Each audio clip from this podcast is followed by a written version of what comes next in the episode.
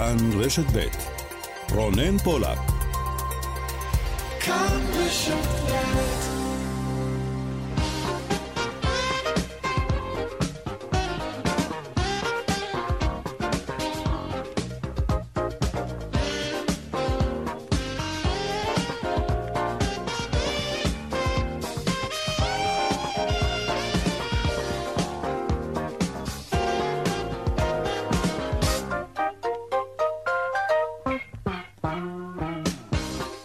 ארבע ועוד חמש דקות וחצי בדיוק, צבע הכסף התוכנית הכלכלית כאן ברשת ב', שלום לכם. מיליון ורבע בני אדם כבר קיבלו את המנה הראשונה של החיסון מפני קורונה. זה ודאי מספר מרשים, ובימים הקרובים ייכנס לחיינו מושג חדש, כזה שיאפשר אט-אט למתחסנים ולמחלימים חזרה מסוימת לשגרה. המדובר הוא בדרכון הירוק, שיהיה מין קו מעבר לכניסה לפעילויות, פעילויות תרבות למשל, או ספורט, אירועים, אה, בתי מלון. למעשה, הדרכון הזה יסמן את תחילת הדרך לפתיחת המשק. בשורות טובות, ודאי, לבעלי העסקים וגם לאזרחים. שרוצים את חייהם בחזרה. אלא שבינתיים התחלואה היא עדיין בעלייה, עלייה תלולה, יותר חולים, יותר אנשים בבידוד. אתם ודאי מרגישים זאת סביבכם. מוסדות חינוך ממש מתרוקנים מתלמידים. תזכורת שהקורונה עדיין כאן, בועטת ונלחמת. וגם מצידנו נדרשת עוד סבלנות. עוד מעט נעסוק בהרחבה בסוגיית הדרכון הירוק, למי הוא מיועד, מתי ראשוני המתחסנים כבר יקבלו אותו, ולכמה זמן הוא יהיה תקף. צבע הכסף, מפיקת התוכנית היא סמדר טל עובד, טכנאי השידור יוסי תנורי, אני רונן פולק, המייל שלנו כסף, כרוכית כאן.org.il. אתם מוזמנים להגיב לנו שם, איתכם כאן עד חמש, מיד ממשיכים.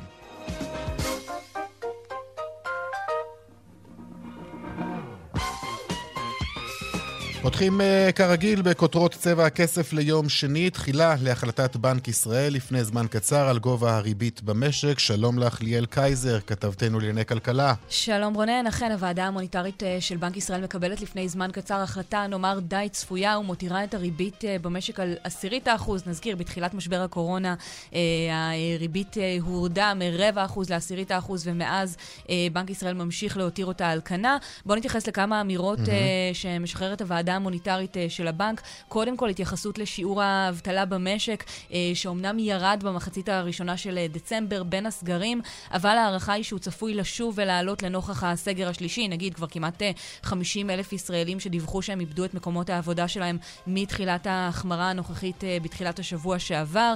בבנק ישראל אומרים, הפגיעה בתעסוקה גבוהה יותר, כמו שכולנו חשים, בענפים שמתאפיינים בשכר נמוך, ובכל זאת, תחזית של חטיבת המחקר כן אה, מתארת תמונת מצב שיכולה להיות אה, אופטימית, לפחות ברמה המקרו-כלכלית למדינת ישראל, כפועל יוצא של קצב החיסון. בבנק ישראל אומרים, בתרחיש של חיסון מהיר, התוצר הישראלי צפוי לצמוח בכמעט 6.5% ב-2021, בכמעט 6% בשנה הבאה. במקרה של חיסון איטי, הצמיחה השנה תהיה רק 3.5%, ובשנה הבאה 6%. ההערכה בבנק היא שאנחנו הולכים לכיוון של תרחיש של חיסון מהיר, כלומר התרחיש החיובי. להצטרף לתקווה הזאת. תודה, דיאל קייזר. רונן. הקורונה ושוק התעסוקה, הזכרת זאת אה, קודם, נדגיש שוב, מתחילת הסגר השלישי בשבוע שעבר נרשמו בשירות התעסוקה כמעט 50 אלף דורשי עבודה חדשים, רק ל-20% מהם זו הייתה הפעם הראשונה, עבור 25% מדורשי העבודה הייתה זו הפעם השנייה, ועבור 55% הייתה זו הפעם השלישית בשנה האחרונה שבה הם הוצאו לחל"ת או פוטרו.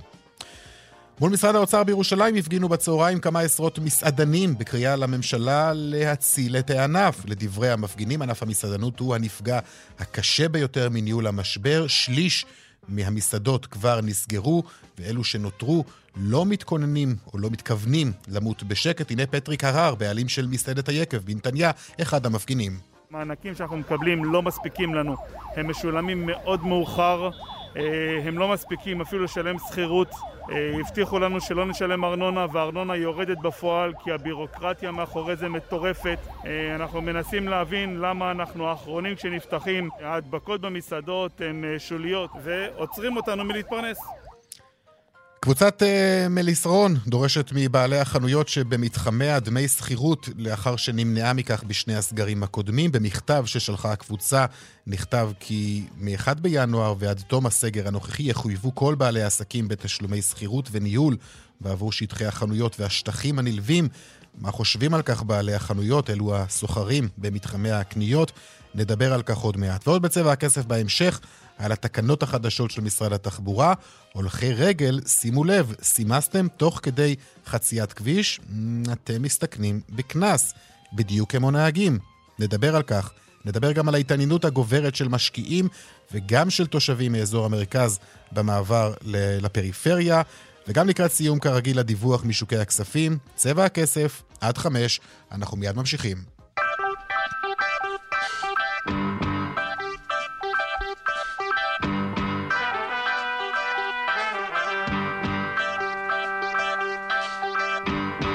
פותחים בקורונה ובמערכת החינוך. במשרד הבריאות אומרים יותר מ-40% מתחלואת הקורונה אה, קשורים למערכת החינוך, אלא שבמשרד החינוך מציגים מספרים אחרים לגמרי. שלום לך לירן חוג'אינוב, כתבנו לענייני חינוך. שלום רונן. אז בואו ננסה קודם כל לעשות סדר. לירן, אם היה זה תלוי אך ורק במשרד הבריאות, הרי שהתלמידים היו עכשיו בבית, נכון? כל התלמידים, כולל גני הילדים, כולל א' עד ד', מבחינתם צריך לסגור הכל מהר ועכשיו. לא, איך אמרה נציגת uh, משרד הבריאות uh, היום בוועדת החינוך? העלייה היא לא גדולה, היא גואה, ממש ככה. Uh, היא נזפה באנשי mm-hmm. ועדת החינוך. אנחנו נשמע אותה עוד רגע בעצם. נכון, נגיד אותם אנשי ועדת חינוך שבעצם בגללם יש בכל זאת לימודים לא בערים אדומות וכתומות אה, מה' עד אה, י"ב. אז בוא תסביר לי את הפרדוקס הזה, את ה... במשרד החינוך בעצם עדיין אה, ממשיכים ומתמידים בעמדה שלהם, ש... שמה, שמוסדות החינוך הם לא מדבקים, אין הדבקה שם, או לפחות זו לא הסיבה לתחלואה העולה? על זה אגב אין ויכוח. מוסדות החינוך יכול להיות שהם באמת לא מקור ההדבקה, ועל זה גם לא מתווכחים במשרד הבריאות. על מה הוויכוח? במשרד הבריאות אומרים... אומרים שמערכת החינוך היא חלק מהמערכת הכוללת פה, ובמידה, וכמובן, ולא סוגרים את מערכת החינוך, יהיה מאוד קשה לסגור את כל המשק. זה הדבר ראשון. לגבי הנתונים, שים לב מה מפרסמים היום במשרד החינוך, הנתונים החדשים, לא היה לנו נתונים של משרד החינוך מאז יום חמישי, עלייה של יותר מ-2,100 תלמידים חולים, או יותר נכון נדבקו בנגיף, מאז סוף השבוע. יותר מ-360 גני ילדים נסגרו ביממה האחרונה, רונן. בגלל תחלואה, בגלל בוד, אה, בידודים ועוד עשרה בתי ספר, רק ביממה האחרונה יש יותר מ-60 אלף אה, תלמידים מבודדים ועוד יותר מ-5,000 מורים אה, ואנשי צוות שנמצאים בבידוד. הנה הדברים שאומרת היום דוקטור שרון אפללו, היא רפרנטית החינוך במשרד הבריאות. היא אומרת, כפי שאמרנו, התחלואה גואה. יש הרבה מאוד תחלואה במערכת החינוך בכל המדינה. יש התפרצויות בבתי, בגנים, בבתי ספר יסודיים, בחטיבות, בתיכונים, בפנימיות, במגזר החרדי, במגזר הערבי, במועצות אזוריות. אי אפשר עכשיו להגיד שזה רק במקום אחד. התחלואה גואה, לא עולה, גואה. בכל האירועים המורכבים שאני מרכזת, יש כמויות מאוד גדולות של תלמידים. זה לא תלמיד אחד או שניים, אנחנו מדברים על חמישה, שישה ושבעה תלמידים ואפילו יותר, עד, עד עשרה וחמש עשרה. אם אנחנו לא נתכנס רגע ונ... נעצור לשבועיים שלושה, הכל, הכל אני אומרת בצורה רוחבית, שום דבר לא ישתנה. כלומר, okay. אצלה אין משהו דיפרנציאלי mm-hmm. כמו שרוצה גם שר החינוך גלנט. אומרים גורמים במשרד החינוך, אה, אמרה גם אפרת אפללו, 42 אחוזים שים לב לנתון הזה, מהתחלואה, נכון לאתמול, קשורה למערכת החינוך. זה אומר תלמידים, מורים, מטפלות, גננות, גם גילאי אה, אה, 0 לידה עד, של, עד 3 שלא נכללים mm-hmm. מן הסתם בספירה של משרד החינוך, כי הם לא שייכים אליהם. אומרים לי במשרד החינוך גורמים, משרד הבריאות מייצג מצג שקרי של נתונים כדי להפוך את התלמידים לאלו האחראים למחדליו. ואני מתאר לעצמי שהדברים האלה באים בתיאום גם עם שר החינוך יואב גלנט. אנחנו שמענו אותו לא פעם אה, גם אתמול הוא כאן מגן ביום על הצהריים. ההחלטה שלו בכל אה, הזדמנות אה, שיש. ועדיין הוא תומך, אגב, אבל אני- בסגירה של A עד י'. אז זהו, זה מה שאני מנסה עכשיו להבין, כי אם שאלתי אותך בתחילה מה היה רוצה משרד הבריאות, הוא היה רוצה לסגור הכל ועכשיו, אז משרד החינוך מבחינתו, מה הוא היה רוצה ש, שיהיה פתוח עכשיו, מה יהיה סגור, ושלא לדבר על זה שיש ראשי הרשויות כבר שהודיעו בכלל שהם אה, סוגרים על דעתם, ויש גם הורים שאומרים אנחנו סוגרים, אפילו יפה בן דוד אמרה היום, אני לא הייתי שולחת את הילדים שלי. נכון, אם היו לי ילדים קטנים, היא אמרה בוועדת חינוך, לא הייתי שולחת את הילדים שלי, אה, כי היא אומרת, באמת, אני מקבלת המון אס.אם.אסים והמון ידיעות על בידודים, ואני חוששת, ואנחנו שומעים את זה, אגב, מלא מעט אנשים. משרד הבריאות, שר החינוך היה רוצה... משרד החינוך. ושר החינוך כמובן, כן. גלנט, היה רוצה שזה יהיה דיפרנציאלי. כלומר, מבחינתו, גם אם עיר אדומה יש בית ספר שאין בו ולו חולה אחד, לא תלמיד, לא מורה, אין בידוד אחד, אין סיבה שלא יהיו שם לימודים, בעיקר בכיתות י"א וי"ב, שאנחנו נמצאים רגע לפני הבגרות. זה האידיאלי של משרד החינוך. אבל הוא מבין את המציאות, ולכן הפשרה היא, מבחינת שר החינוך גלנט, זה להתי- להתיישר עם מה שאומר גם אה, ראש הממשלה, ההצעה שלפני שבוע. כלומר, בלי לימודים לפחות בכיתות ה' עד י', זה אומר מעל 600 אלף תלמידים שנשארים בבית, שכבת הגיל אוקיי. המאוד uh, גדולה הזו. טוב, בינתיים צריך לומר, כל הנושא הזה בסוג של אה, הקפאה, כי אמורה להיות החלטה בנושא הזה ש- ש- ש- שתובא לדיון בקבינט הקורונה. אנחנו רואים שהישיבה הזאת מתעכבת ככה מיום ליום, כי פשוט אין כנראה עדיין איזושהי החלטה. לא- ונזכיר, גם אם יש החלטה, אנחנו ראינו שכבר ועדת חינוך גם יכולה להפוך אותה כן. ולא לאשר את התקנות. זה גם נכון. זה גם יכול לקרות הפעם. לירן חוג'אינוב, תודה. תודה. עכשיו לסוגיית הדרכון הירוק, היום התקיים דיון בנושא הזה בוועדת החוקה, חוק ומשפט של הכנסת. שלום לך זאב קם, כתבנו בכנסת. שלום רונן, אחר הצהריים טובים. מה אנחנו יודעים, זאב, על כניסתו לפעילות של הדרכון המיוחל הזה? אז תראה, צריך להגיד שקודם כל גם אה, שר הבריאות אה, אדלשטיין וגם אה, פרויקטור הקורונה, הפרופסור אה, נחמן אש, הם מבהירים שזה בכל מקרה יכול להתחיל לעבוד כשהתחלואה אה, תרד. כלומר, כל הפרוצדורה הזה שאתה יכול אה, להיכנס עם אה, סוג של דרכון אה, ירוק לכל מיני אה, אירועים, אה, גם אה, של תרבות, גם של ספורט, גם למרכזים אה, נוספים אה, של כנסים ודברים אחרים, זה רלוונטי כשהתחלואה כבר נראית במספרים אחרים לחלוטין ממה שהיא אה, כרגע. ואני חייב להגיד לך, שמשרד הבריאות עוד לא מגובש לגבי על מה זה בדיוק יחול. האם רק על אירועים חד פעמיים שקשורים יותר למופעי תרבות ומופעי ספורט, או שזה גם יהיה רלוונטי לקניונים ומקומות אחרים כמו חדרי כושר? זה דבר שמה שנקרא נמצא בסימן שאלה אחד אה, גדול.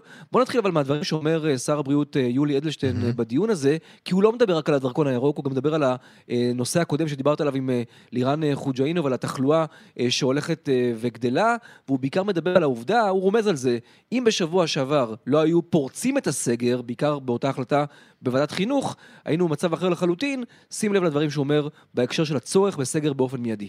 אנחנו בהתפרצות יותר קשה ממה שחווינו לפני חגי תשרי. במספר הנוכחי של המאומתים זה כבר לא מימדים ש... שאפשר uh, להסתדר איתם ולכן אתם מכירים את העמדה שלי, עמדה לסגר מלא. כל פעם כשדיברתי על סגר הייתי שנוא הציבור. ביומיים האחרונים, ואתם מוזמנים לבדוק את זה, ראשי הרשויות, כפי שאתם יודעים, מנהלי בתי ספר, ועדי הורים, צוותי הוראה והציבור הרחב אומרים, אני כבר לא מדבר על הרופאים, אומרים מספיק, מספיק עם הסיפור הכאילו הזה, תעשו סגר מלא לפרק זמן קצר ונצא מן הצרה הזאת.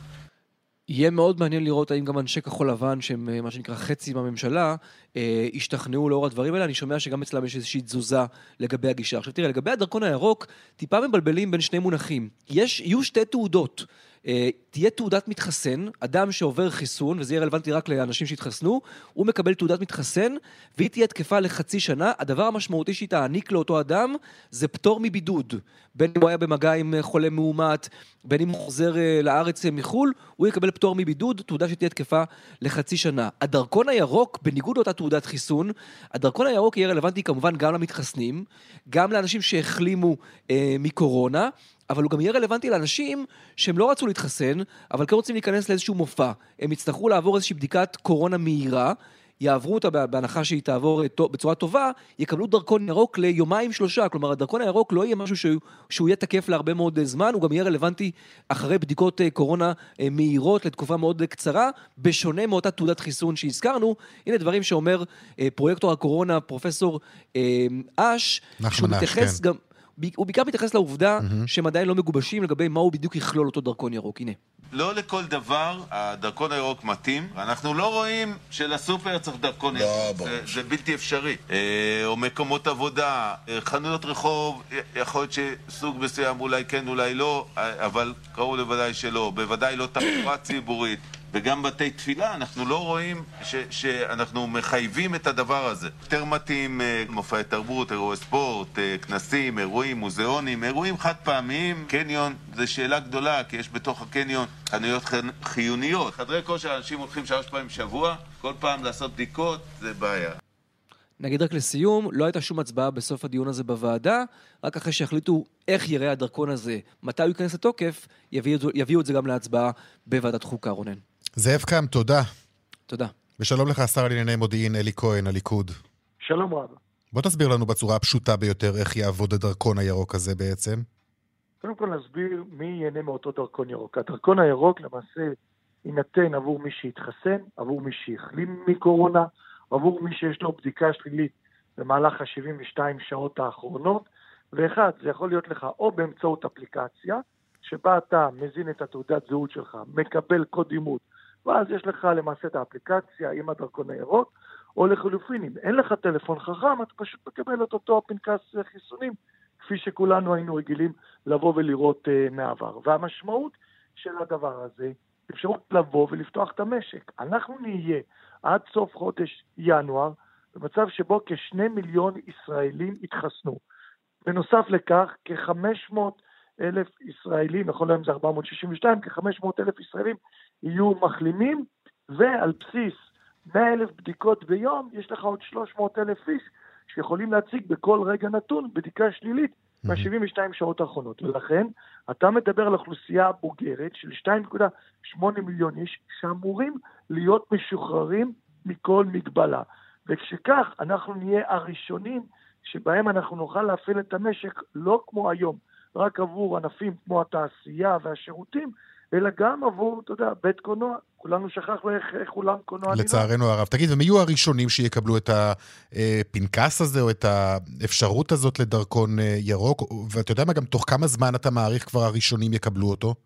אז קודם כל, האפליקציה כבר היא נמצאת, אה, צריך להגיד מילה טובה למשרד הבריאות, שבא ופיתח אותה, היא כבר מוכנה, הוא פשוט אה, לא עולה לאוויר מכיוון שעדיין אנחנו נמצאים בתקופת סגר, ואפקטיבית היא תתחיל להיות שבעה ימים לאחר המתחסן, לאחר המנה השנייה. Mm-hmm. כלומר, אם החיסונים התחילו בישראל ב-20 לדצמבר, אז תיקח ארבע שבועות מכאן. ולכן בסוף uh, ינואר, לקראת השבוע האחרון של ינואר, למעשה האפליקציה אמורה לעלות uh, לאוויר, ומי שיש לו טלפון חכם, כפי שציינתי, יקיש את התעודת זהות, יקבל קוד אימות, ויש לו כבר תו מעבר לפחות לחצי שנה. להערכתנו החיסון יהיה לתקופה ארוכה הרבה יותר, אבל אה, בתור התחלה זה רלוונטי עבור כל האוכלוסיות שאני אה, ציינתי, ובהחלט יש כאן בשורה חשובה מאוד לעסקים שהיו הראשונים להיסגר ועד היום לא נפתחו. כמו אירועי תרבות. והם יהיו באמת הראשונים להיפתח? ענפי התרבות, הספורט למשל, אה, כפי שעלה היום בדיון בוועדת החוקה של הכנסת? כן, למעשה, לא רק הם, למעשה כל מי שנמנה על אותה אוכלוסייה שציינתי, למעשה הוא לא יכול להדביק ולא יכול להידבק, שוב, בסבירות סטטיסטית מאוד מאוד גבוהה, ולכן לגביהם לא יחול שום מגבלה, וגם אירועים שהיום נראים בישראל או בעולם המערבי קצת דמיוניים, כמו לבוא ולראות אולם תרבות עם 400 אנשים, אז זה כן יוכל להיות, mm-hmm. מכיוון שכל מי שייכנס יהיה כזה שלא יכול להדביק, או שהחלים, או שהתחסן. אז אתה אומר ממש תוך חודש אנחנו יכולים לשבת באולם תיאטרון, ולא אנחנו, אלא מישהו... אני, להערכתי, הדרכון הירוק יתחיל לפעול כבר במהלך סוף החודש. בתור התחלה הכוונה היא לעשות בין שבועיים לשלושה פיילוט, שיהיה מיועד בעיקר עבור תחום התיירות, אה, ים המלח ואילת, לראות איך זה עובד, ושלושה שבועות uh, לאחר מכן לבוא ולפתוח את זה כמעט לכל יתר הדברים. טיסות לחו"ל? בהחלט, תראה, היום אתה גם יכול לטוס לחו"ל, כאשר אתה צריך לעשות בדיקה, אז כאן אתה גם צריך לעשות בדיקה, מכיוון שהחלמת או התחסנת, גם כשאתה חוזר אתה לא צריך בידוד, שוב, מאותו טעם, ולכן זה באמת המבצע המרשים שבאמת uh, עושים כאן במדינת ישראל, וצריך להגיד מילה טובה גם לצוותים הרפואיים שבאמת נמצאים בחזית ונותנים את הנשמה, גם לראש הממשלה שבהחלט בהישג חסר תקדים, שאנחנו מקדימים את כל המדינות, והיום אנחנו כבר נעבור את ה-13, אפילו נשוק ל-14 אחוז מאוכלוסיית ישראל שהתחסנה, והדבר החשוב בזה, שקודם כל אתה מחסן גם את האוכלוסייה המבוגרת, והמשמעות היא שהעומס על בתי החולים ירד בצורה כן. משמעותית. תהיה הכרה בינלאומית לדרכון הזה? חייב להיות הכרה בינלאומית, אה, מכיוון ש... וגם היום גם דיברו בוועדה ועובדים על זה, זה מכיוון שזה רלוונטי לטיסות, מכיוון שזה רלוונטי גם למלונות, וזה אינטרס אה, בינלאומי. לא, אינטרס כן, אני יודע, אבל אני טועה כאילו לגבי מדינות אחרות. אה, תבוא אליהם, תציג להם את התעודה הזאת כן. שהונפקה במשרד הבריאות, הם יכולים להגיד לך שזה לא תופס. תראה, לא בכדי, אם אתה זוכר, בטח אולי אפילו כשהיית ילד, את פנקס החיסונים הצהוב, יש עליו גם כמובן כל דבר כיתוב באנגלית, שיכול לבוא ולשמש אותך אה, גם בחו"ל. ולכן יש כאן בהחלט אינטרס בינלאומי לטובת פתיחת הכלכלה, בינתיים ישראל היא הראשונה, אז אנחנו מובילים באופן משמעותי ביחס לעולם, אבל יהיו כאן הסכמים אה, גלובליים שבהם כל החיסונים שמוכרים, ומדינת ישראל גם משתמשת אך ורק בחיסונים המוכרים. יש כבר אה, מגעים כאלו מול מדינות אה, אחרות? כן, מתחילים, מתחילים בהחלט לדבר בנושא הזה. מול מי? מול בעיקר מדינות שבהן אנחנו נמצאים בהקשרים דיפלומטיים. וכאן אה, משרד החוץ מוביל את הסוגיה הזאת. טוב, תגיד, השר אלי כהן, יש סגר עכשיו? יש סגר עכשיו? קודם כל, אני לא חושב שזה בדיוק אה, אה, סגר, אלא יש, נקרא לזה, יותר אה, הגבלות. כאשר ההחלטה הייתה לבוא ולפתוח אה, כן את מערכת החינוך מן הצד האחד. בנוסף לכך, אנחנו רואים גם אה, כ-150 אלף איש אה, שמדי יום יוצאים אה, לטובת ההתחסנות אה, מן הצד השני. אה, אנחנו צריכים ללכת להגבלות מסוימות במערכת אה, החינוך, שוב, מעל כיתה ד', על מנת כן לאפשר להורים שיוצאים לעבוד להמשיך ולצאת לעבודה. אנחנו רואים את האור בקצה המנהרה, ולכן, אחד, אנחנו צריכים לבוא ולראות שאנחנו לא משלמים מחיר מיותר של אה, נפטרים, כי אנחנו נמצאים במקום מאוד טוב בהשוואה לעולם המערבי מבחינת שיעור התמותה מהקורונה. וחשוב לנו לשמור על זה, וכל אדם זה עולם ומלואו מן הצד האחד. ואנחנו בישראל בהחלט רואים את האור בקצה המנהרה, ובנוסף לתת סיוע לעסקים, ובדיוק עוד uh, רבע שעה אמורה להתחיל ישיבת הממשלה, שבה גם אני אשתתף, לתת סיוע נוסף לעסקים שיצליחו באמת uh, לצלוח את הכמה שבועות או חודשיים שלושה שנותרו עד אשר נראה הקלות משמעותיות במשק. תגיד, בשיקולים לגבי סגר אה, ומידת אה, ההרמטיות שלו, אה, יש גם שיקולים פוליטיים? תראה, אני יכול להגיד לך שמה שחשוב לנו זה להצליח ולנצח את המגפה. וזה, מה שחשוב לנו זה אחד, זה לתת את הסיוע לעסקים, mm-hmm. להביא כמה שיותר מהר את החיסונים. להמשיך באותו... לא, אני אגיד לך אבל למה אני שואל, דווקא לגבי השיקולים הפוליטיים, אני תוהה למה אין הבחנה למשל בין ערים ירוקות לערים אדומות. מדוע עיר שיש בה אה, אחוזי תחלואה נמוכים, מדוע הם צריכים אה, להיסגר כפי שנסגרת עיר עם נתוני אה, תחלואה גבוהים? למה אין איזושהי דיפרנציאליות בנושא הזה? קודם כל, אני חושב שיש דיפרנציאליות, וההחלטות צריכות לכלול דיפרנציאליות. אני לא חבר בקבינט הקורונה, אבל בכל הנושאים שבהם זה מוצג... כן, אבל אתה מעורב במערכת הפוליטית. כן, אבל, אבל במגן שבו זה מוצג בממשלה, אני ככלל אה, בעד דיפרנציאליות. אה, אין מקום אה, לעונש קולקטיבי, אבל בוא לא נשכח שאנחנו רואים לפעמים, אתה יודע, השוואה בין ערים שבו יש 20% לבין ערים שבהם יש 5%, ואז הפער נראה גדול. אבל הממוצע הארצי הוא 6%. גם עיר שנמצאת ב-5% זה עדיין גבוה, יתרה מכך, אחת המחשבות שהולכים, mm-hmm. ובעיניי נכונה, זה ללכת לדיפרנציאליות גם ברמת העיר בתוך בית הספר. כלומר, בית ספר שבו רמת התחלואה, או שיש אה, יחסית אה, הרבה מאומתים, לבוא ולסגור אותו למשך אותו פרק זמן, ובית ספר אחר שאין בו בכלל נדבקים, להשאיר אותו פתוח, גם אם הוא בעיר אדומה, או לחלופין, כן. אם אתה בעיר ירוקה והבית ספר הוא אדום, זה הכיוון שאליו הולכים. אבל אנחנו צריכים, מה שנקרא, להבין שיש לנו באמת עוד פרק זמן קצר. בהחלט. שבו יהיה את ההגבלות, ולאחר מכן בהחלט אה, נוכל להמשיך. תגיד, אה, כשר לענייני מודיעין, אה, אולי אתה יודע כמה חיסונים יש בארץ? יש חיסונים שנכון לעכשיו מיועדים בעיקר לאוכלוסייה המבוגרת. יש לנו... אתה יודע מספרים אבל? כי נדמה לי שזה כן. הפך להיות סוד מאוד גדול. כן, אנחנו, אנחנו יודעים את, ה, את המספרים. אני יכול לומר לך שאנחנו, לשמחתנו, בקצב החיסונים הוא יותר מכפול מהערכות הראשוניות. אה, שבהם דיברו על 60 אה, אלף מתחסנים ביום, ואנחנו יכולים להגיע ל-150 אלף, אפילו אני יכול לומר לך שאנחנו אפילו יכולים לעבור את ה-150 אלף חיסונים ביום. אני המלצתי לראש הממשלה לעבור לסבב של 24-7, וזה מוכיח את עצמו, mm-hmm. ובאמת הציבור... רגע, גם באמצע ינואר יהיה אפשרות להגיע ל-150 אלף? כי אנחנו יודעים שצפוי איזשהו חור באספקה, בקצב האספקה. יהיה לנו 150 אלף, מכיוון שאם היום לדוגמה, או אתמול, אה, אתה מדבר על המנה השנייה גם. נכון, אז כן. יש לך את המנה השנייה. Mm-hmm. מה שקורה, אנחנו יש לנו קצת יותר משני מיליון חיסונים עבור האוכלוסייה, בעיקר המבוגרת, שזה קהל היעד העיקרי, להוריד את העומס ממערכת הבריאות. בנוסף לכך, יש לנו חיסונים שכבר אמורים להגיע בפברואר, ואנחנו עושים עכשיו מאמץ את החיסונים של פברואר להקדים. כלומר, פברואר, אגב, זה עוד 26 ימים, זה לא מעבר לכך, אבל אנחנו פשוט באמת רוצים uh, להגיע לחיסון כמה שיותר uh, הרבה וכמה שיותר מוקדם. ולכן יש לנו עוד כמה מיליוני מנות שצפויות להגיע בפברואר. אנחנו רכשנו חיסונים כמעט מכל חברה אפשרית, כל חברה שמאושרת, מפייזר, ממודרנה, אה, מאסטרזנקה. כלומר, רכשנו מכולם, ולכן אנחנו עכשיו נמצאים בדבר טוב שבו אנחנו רוצים להקדים את המנה שיש לנו בפברואר.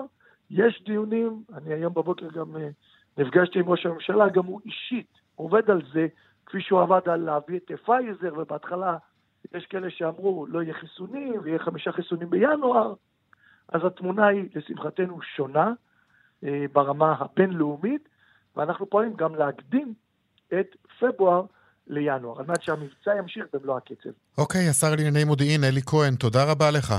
תודה לכם. דיווחי תנועה עכשיו.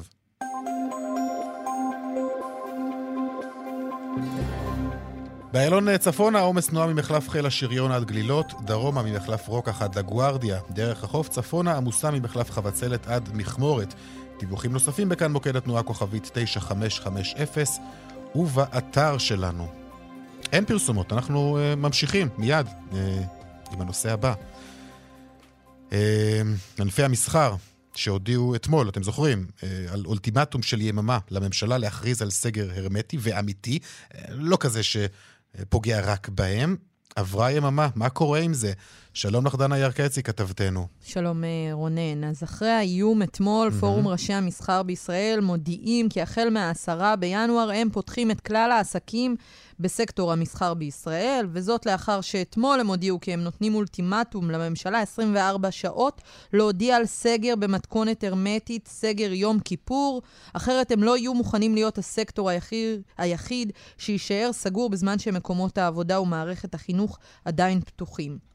Uh, וכבר בימים אלה הם אומרים, אנחנו נערכים לפעילות מחודשת בהתאם לכללי התו הסגול. והם בעצם אומרים, אה, אנחנו מתכוונים אה, לפתוח, נכון? נכון. הם יפתחו, הם לא מחכים יותר מבחינתם. אה, הם נתנו את האולטימטום, הממשלה עדיין לא התכנסה כדי להודיע על צעדים, רק מדברים על עלייה בתחלואה ועל הארכת הסגר מעבר לעשרה בינואר, אבל mm-hmm. כרגע לא קורה כלום, ומבחינתם הם התחום היחיד שעדיין אה, נמצא, עדיין פתוח בזמן שאנחנו רואים איך הכבישים נראים ומערכת החינוך פתוחה, אנשים הולכים למקומות העבודה, ובעיניהם מדובר בפייק סגר ולא כן. סגר אמיתי. טוב, אז הם מאיימים בעצם החל מיום אה, ראשון אה, הבא. זה האיום אה, שלהם. צריך לראות גם איך תהיה ההיענות של הציבור לדבר הזה, וצריך גם לקחת בחשבון שיכול להיות שבמהלך השבוע הזה עוד תתקבל החלטה לגבי הידוק הסגר. טוב, הדברים דינמיים. בואי נדבר על נושא אחר. דנה, קבוצת מליסרון דורשת מבעלי החנויות שבמתחמיה דמי שכירות, וזה אחרי שהיא נמנעה מכך אה, בשני הסגרים הקודמים, נכון? נכון, אה, היא שולחת אה, מכתב אתמול לכל בעלי החנויות, רשתות האופנה והשיווק, שהחל מהראשון בינואר, הזה, החודש הזה, הסגר השלישי, היא תגבה דמי שכירות והחזקה מופחתים. למרות שעד עכשיו לא גבתה כלל, ובעלי החנויות ורשתות השיווק והאופנה פשוט מודיעים, אנחנו לא נשלם את אה, דמי השכירות והחזקה על עסק שהוא סגור. מדובר בכוח עליון, הקורונה זה כוח עליון, אנחנו סגורים, כל עוד אני לא עובד, אני גם לא מתכוון לשלם לקבוצת mm-hmm. מליסרון את מה שהיא דורשת. כן. טוב, למרות שצריך לומר, בסופו של דבר מדובר בעסק אה, שגם צריך להרוויח, גם הקניונים, גם אה, בעלי המתחמים האלו אה, צריכים איכשהו להתפרנס בצורה כזאת או אחרת, ואולי את הטענות צריך להפנות גם לממשלה, או לפיצוי שצריכה להעביר הממשלה. בכל מקרה, רבים מהם, את אומרת, אומרים, אנחנו לא נשלם. לא מדובר רק בעסקים הקטנים שאומרים אנחנו לא נשלם. Mm-hmm. אני שוחחתי עם uh, uh, בעלי רשתות שפשוט אומרים, עם כל ההיכרות, למרות ההיכרות הגדולה והחברות עם uh, ליאורה עופר, שהחליטה את ההחלטה הזאת, אני לא מתכוון לשלם. אני בטוח שבקרב העסקים הקטנים ההתנגדות תהיה גדולה אף יותר.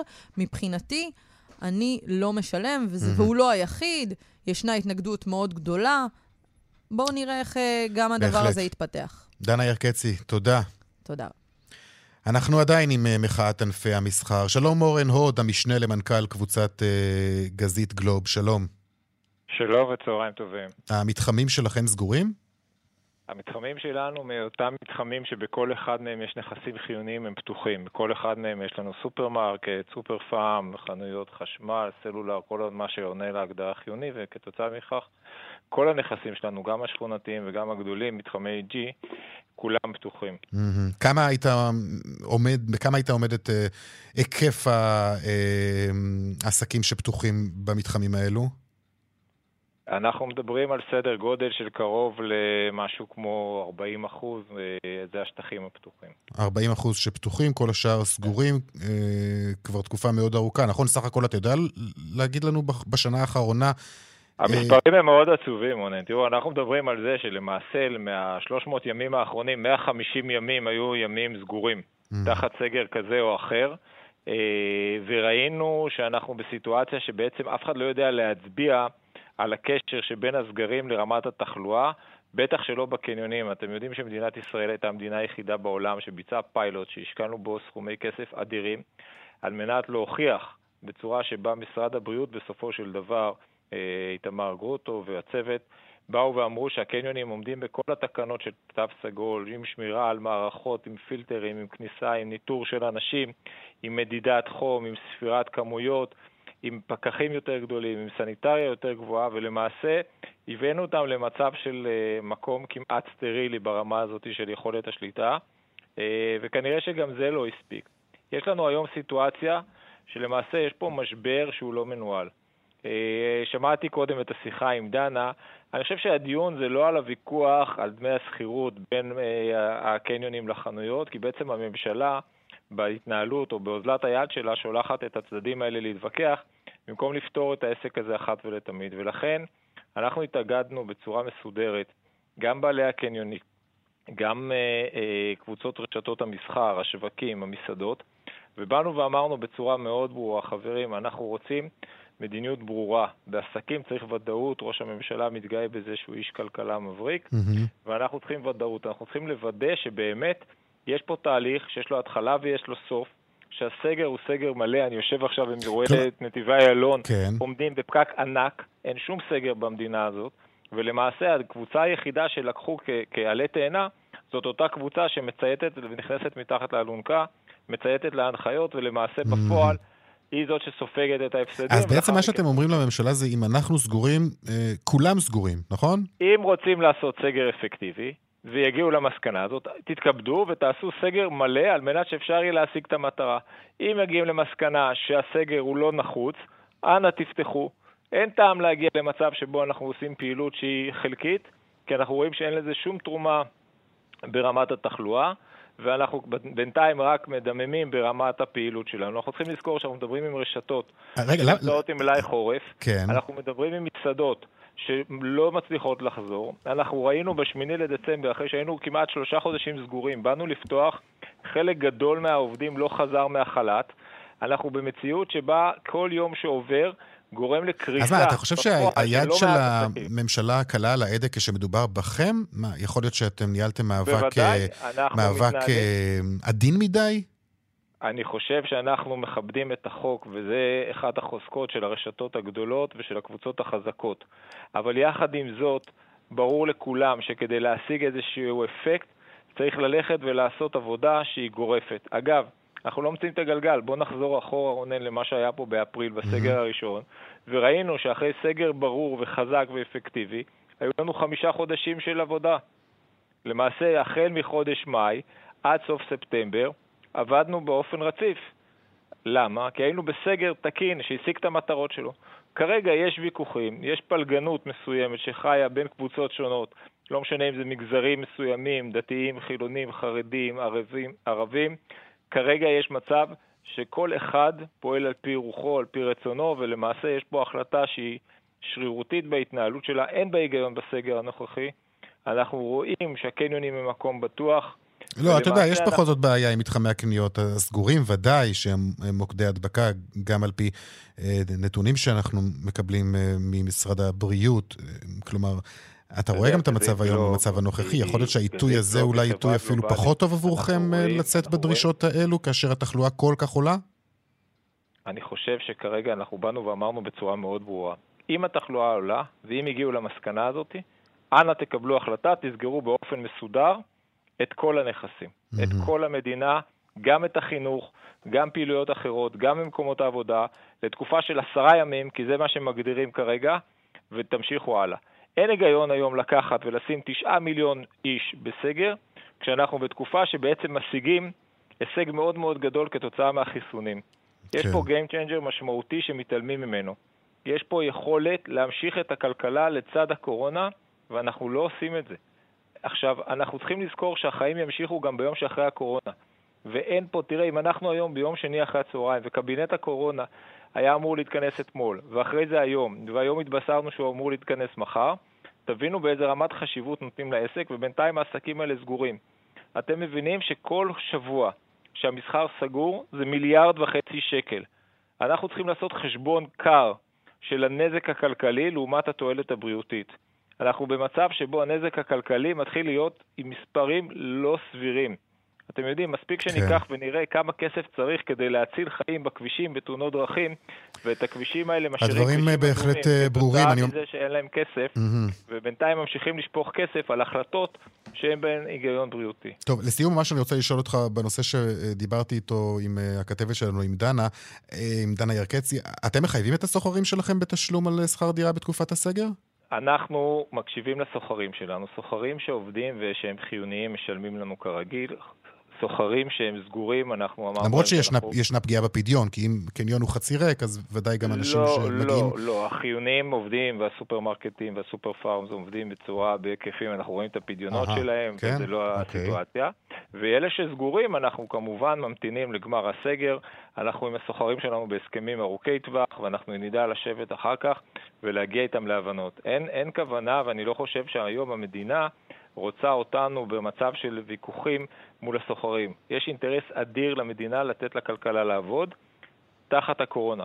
אי אפשר לבוא ולחכות רק שהקורונה תחלוף בלי לקבל איזה שהן החלטות. בהחלט. וצריך לראות איך הכלכלה חיה, איך השחקנים חוזרים לעבודה ולא ממשיכים לשבת ולחכות. כי כרגע יש איזשהו פייק של סגר ואנחנו לא רואים את, ה, את ההיגיון שבו, ולכן באנו ואמרנו בצורה כן, מאוד ברורה. שחייבים להמשיך ולעבוד גם בשבוע הבא. אם לא יהיה החלטה אחרת, זה מה שיקרה במשק. אורן הוד, משנה למנכ"ל גזית גלוב, תודה רבה לך. תודה רונן, כל טוב. להתראות. משרד התחבורה מקדם שורה של צעדים שאמורים, בתקווה אולי, לעורר ריכוז בכבישי ישראל, הן להולכי רגל וגם לנהגים. על מה מדובר? שלום לך כתבנו, שרון עידן. כן, שלום. אה, רונן, בעצם משרד התחבורה מקדם, אה, הייתי אומר, מהלך שאמור להיכנס לתוקף ממש בשבועות הקרובים, שבו אה, יהיו בעצם שינויים שקשורים לכל מיני התנהגויות שלנו בכביש, אגב, בעיקר אה, כהולכי רגל, לא בהכרח רק אה, כנהגים. למשל, גם אנשים שיחצו מעבר חצייה ויבהו בטלפון, או אפילו ישוחחו בטלפון, ובוודאי יכתבו איזו הודעת אס.אם.אס או וואטסאפ, צפויים אה, לקבל קנס. כלומר, הדבר הזה לא יתאפשר יותר. הכל כמובן כדי להוריד את בעיות הריכוז שקשורות לזה שכשאנשים חוצים כביש הם אמורים להיות כמובן אה, לגמרי ערניים ולא להתעסק עם הטלפונים הסלולריים, אבל גם דברים אה, אחרים, למשל עד היום אין חובה להאט במעבר חצייה כאשר הוא פנוי לחלוטין. החובה הזאת בעצם נכנסת לתוקף כאשר אנחנו רואים אדם מתקרב או יורד, מוריד רגל אל הכביש. בעצם מעכשיו, עוד דוגמה, מי שיתקרב למעבר חצייה בכל שעות היממה, גם אם הוא נטוש לחלוטין, יהיה חייב להוריד את המהירות באופן משמעותי. ואם לא כן, גם על כך הוא ייכנס. מדובר על שורה של דברים שבעצם נועדו, הייתי אומר, גם כנהגים וגם כהולכי רגל, להגביר את הריכוז שלנו בדרכים, ואולי גם על ידי אה, כך, ובאופן מבורך, להוריד את כמות ההרוגים והנפגעים בכבישי ישראל. רונן. תודה, אה, שרון. שלום מיטל להבי, סגנית ראש עיריית תל אביב-יפו, מחזיקה תיק התחבורה בעיר תל אביב. שלום. שלום למאזינים. עוד רגע נדבר על הכביש החשמלי הראשון שיחל כן. לפעול בתל אביב בשבוע הבא. אבל עוד קודם, מה את חושבת על תקנות משרד התחבורה? קנס להולכי רגל שיסמסו בעת חציית כביש למשל? אני חושבת שזה אה, טוב, כל התנאים האלה, אבל אני חושבת שהדברים הראשונים שמשרד התחבורה צריך לעשות זה קודם כל לגרום להאטת תנועה. אנחנו רואים ברחובות תל אביב שיש רחובות שהוגדרו 30 קילומטר.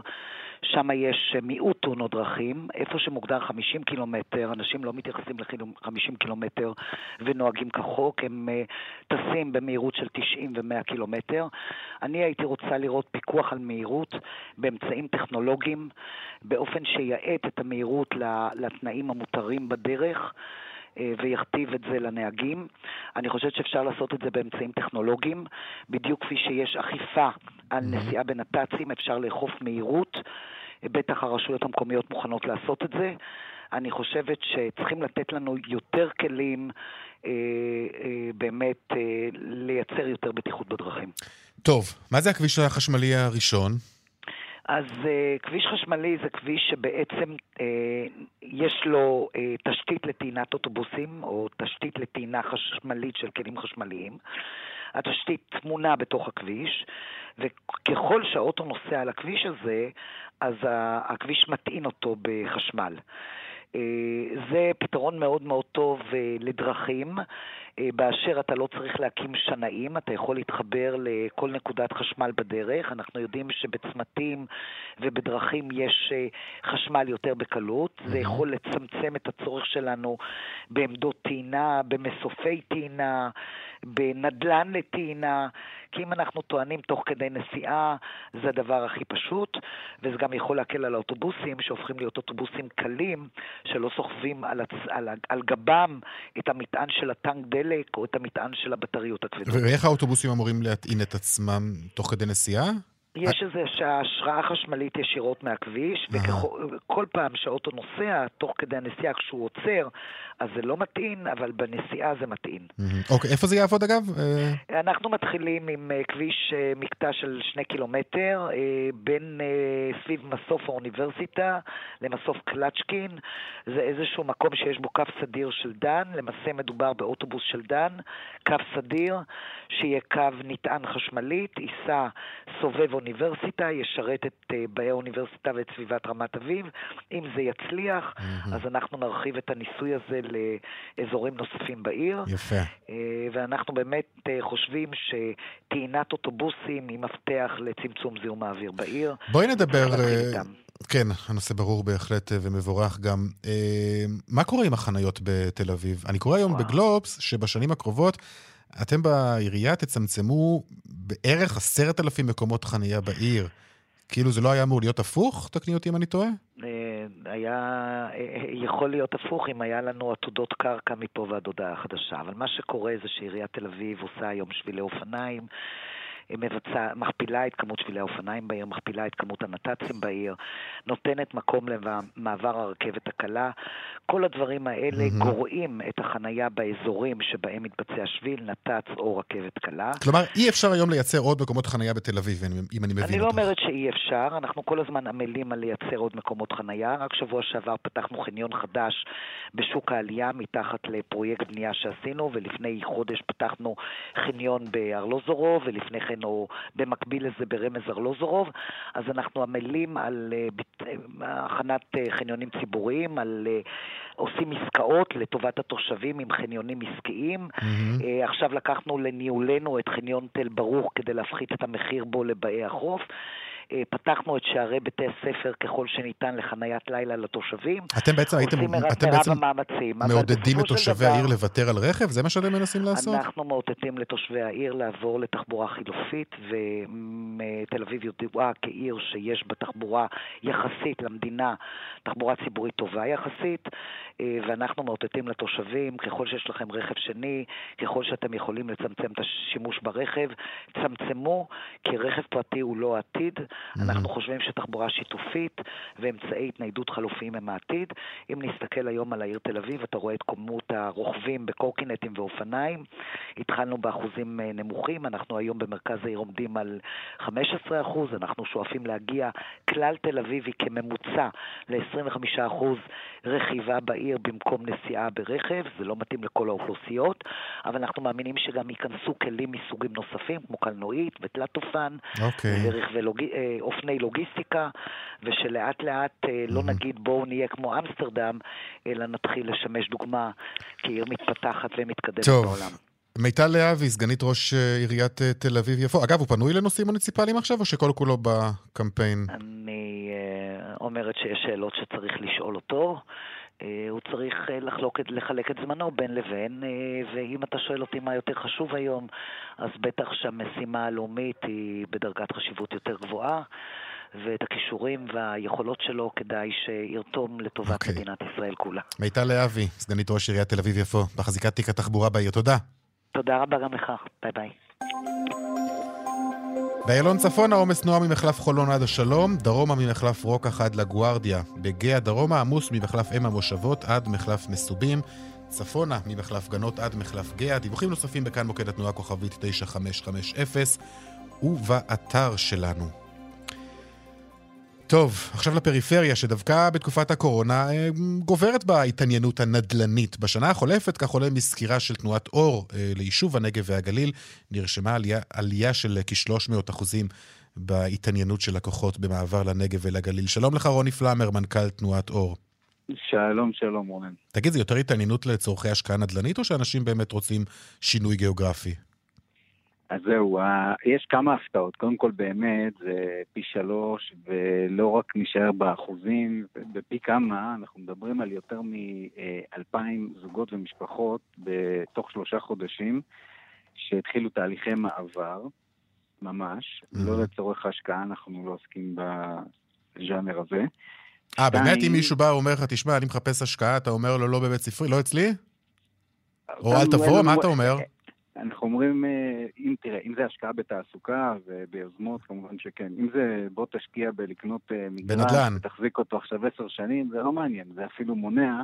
אנחנו היום... זה לא ציוני, אתה אומר. זה גם לא ציוני, זה גם לא פייר, וגם קראת לזה פריפריה, ובאמת מה שקורה, אנחנו קוראים לזה המרכזים החדשים של ישראל. אני חושב שזה החידוש הגדול. מה שקרה בקורונה זה מה שאנחנו שנים מדברים עליו, שאפשר לעבוד מרחוק, ואפשר ליצור תרבות, ואפשר לחיות חיי איכות, ואפשר לעשות את זה mm-hmm. בחצי מחיר ובשליש מחיר, ועדיין אה, להיות חלק ממרכז. אז נכון שזה לא אה, תל אביב בה גדלנו, אבל זה בהחלט משהו שיכול להתקרב אה, לא בהרבה שנים, להיות מרכזי חיים של איכות. וראינו פה גידול באמת אה, מטורף, אתה יודע, לא עשינו קמפיינים מיוחדים ולא עשינו... אה, מה, ואיך זה קשור אה... לקורונה באמת? ישבו אנשים בלב תל אביב, שליש מהם במקור בכלל מהצפון והדרום, שני שליש מאזור גוש דן, ופתאום היו כלואים בבית, וכל הדברים הטובים שבדרך כלל קורים, אני מדבר בעיקר לצעירים, כאילו חבר'ה 25, 35, 40, פתאום ראו שוואלה, אין לאן לצאת, הילדים כלואים, אה, אם אין לך מרפסת מספיק גדולה, פתאום אפילו הים או אה, המעט נוף שיש באזור גוש דן אה, לא נגיש. ווואלה, כתושב ירוחם אני יכול להגיד, אתה לא מרגיש את הקורונה, אתה חי בגדול, בפתיחות. שם אין בעיות חנייה, כמו ששמענו קודם. אין בעיות חנייה, אין הרבה בעיות מהרבה סוגים אחרים, והמחירים הגיוניים. אז זהו, מה, מה, מה לגבי המחירים? באמת, אנחנו תוכנית כלכלית, בכל זאת, מעניין אותנו לדעת. אז, אז שני דברים מעניינים. אחד זה גם המחירים, שבגלל שיש יותר ביקושים בשנים האחרונות, אז המחירים עולים, אז כולם מוזמנים להזדרז. אה, ולרכוש ולעבור היום, אז המחירים, אה, אתה מדבר על וילות במחירים של דירות, כן? מיליון 200, מיליון 300, מיליון וחצי שקל לווילה על חצי דונם. Mm-hmm. דירות מגיעות... איפה? אה, מקו באר שבע דרומה ומקו חיפה צפונה, אלה המחירים. אם אתה תתקרב לשני מיליון שקל, אתה כבר נחשב... יש ערים שאתה יכול לשים עליהם את, ה... את האצבע ממש? כן, דווקא הערים הכי מבוקשות זה הערים בצירים המערביים של הצפון והדרום. אה, אזור עכו, שלומי, נהריה, אזור אה, שדרות, תתפלא, נתיבות, אופקים, שם ממש יש פיצוץ של אה, ביקושים. שיש לגביהם גם הטבות מס, נכון? גם כן, יש תיקון לכל, שממש לכל עבר מס. לפני כמה שבועות. יש הטבות מס, יש תיקונים שעברו, יש אגב גם המון השקעה בעשור האחרון, גם הסכמי הגג וגם אפשר לשפוט את המחירים למשתכן, כמובן היה עדיף שהם יקרו רק בנגב ובגליל, אבל בסוף נוצרה חבילה מאוד מאוד יפה, ובכל הכסף הזה גם יש השבחה מאוד גדולה של מערכות החינוך והתרבות. ומה לגבי תעסוקה? טוב, והדבר הכי חשוב זה הנושא של התעסוקה. מה שגילינו, אתה יודע, אתה בא להקים מרכזים חדשים, בסוף זה סיפור של תעסוקה ומסה קריטית. כן. וזיהינו שמקומות כמו דימונה למשל, שיושבת היום עם, אה, היא יכולה להיות בעצם מרכז בינלאומי של תעשייה מתקדמת, 4-0, או אופקים בתחומי האגרוטק, ויש לנו היום למעלה מ-60 חברות שהן בתהליכים של מעבר, גם לצפון, גם לדרום, לעכו, לקריית שמונה, אה, אופקים, דימונה וערים אחרות.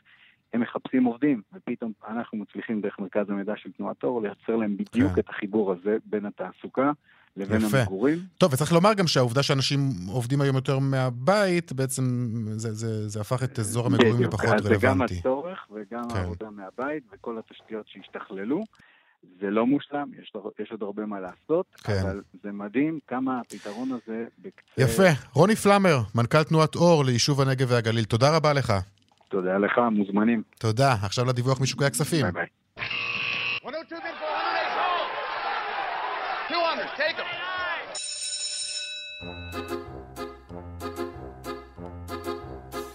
שלום רואה החשבון אמיר אייל, יושב ראש קבוצת ההשקעות אינפיניטי.